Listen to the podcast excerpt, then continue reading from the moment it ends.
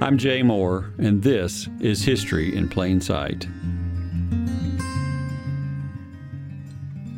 Of the hundreds of streets in Abilene, many of them are named to honor a person Sayles and Treadaway, Willis and Barrow, Antley and Oldham. But for a handful of these memorial streets, they happen to be misspelled. The most recognizable street in Abilene bearing a spelling error is Leggett Drive.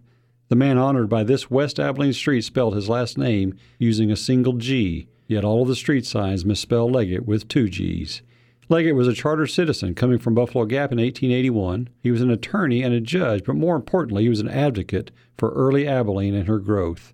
He pushed for a Baptist college, now Hardin Simmons University. He would go on to use his position as a civic leader to urge improvement in the young town, pushing for a county fair, a lake, a federal court, even a farm diversification program. In 1926, at the age of 68, Judge Leggett died in his home at 602 Meander.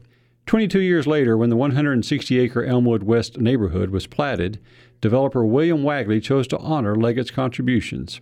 The early Elmwood West surveys and newspaper ads show that Wagley was in fact a good speller using just one G in the correct spelling of Leggett. The city wanted to surprise Leggett's two surviving daughters with the unveiling of the street signs, and daughters Julia Leggett Pickard and Ruth Leggett Jones were indeed surprised when the street signs were proudly revealed with that extra letter.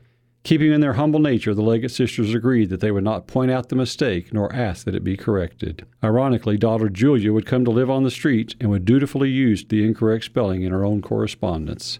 The Abilene Reporter News was less forgiving and for years refused to set type for the extra G. Let that extra G be an object lesson in humility, just as it is Abilene history in plain sight.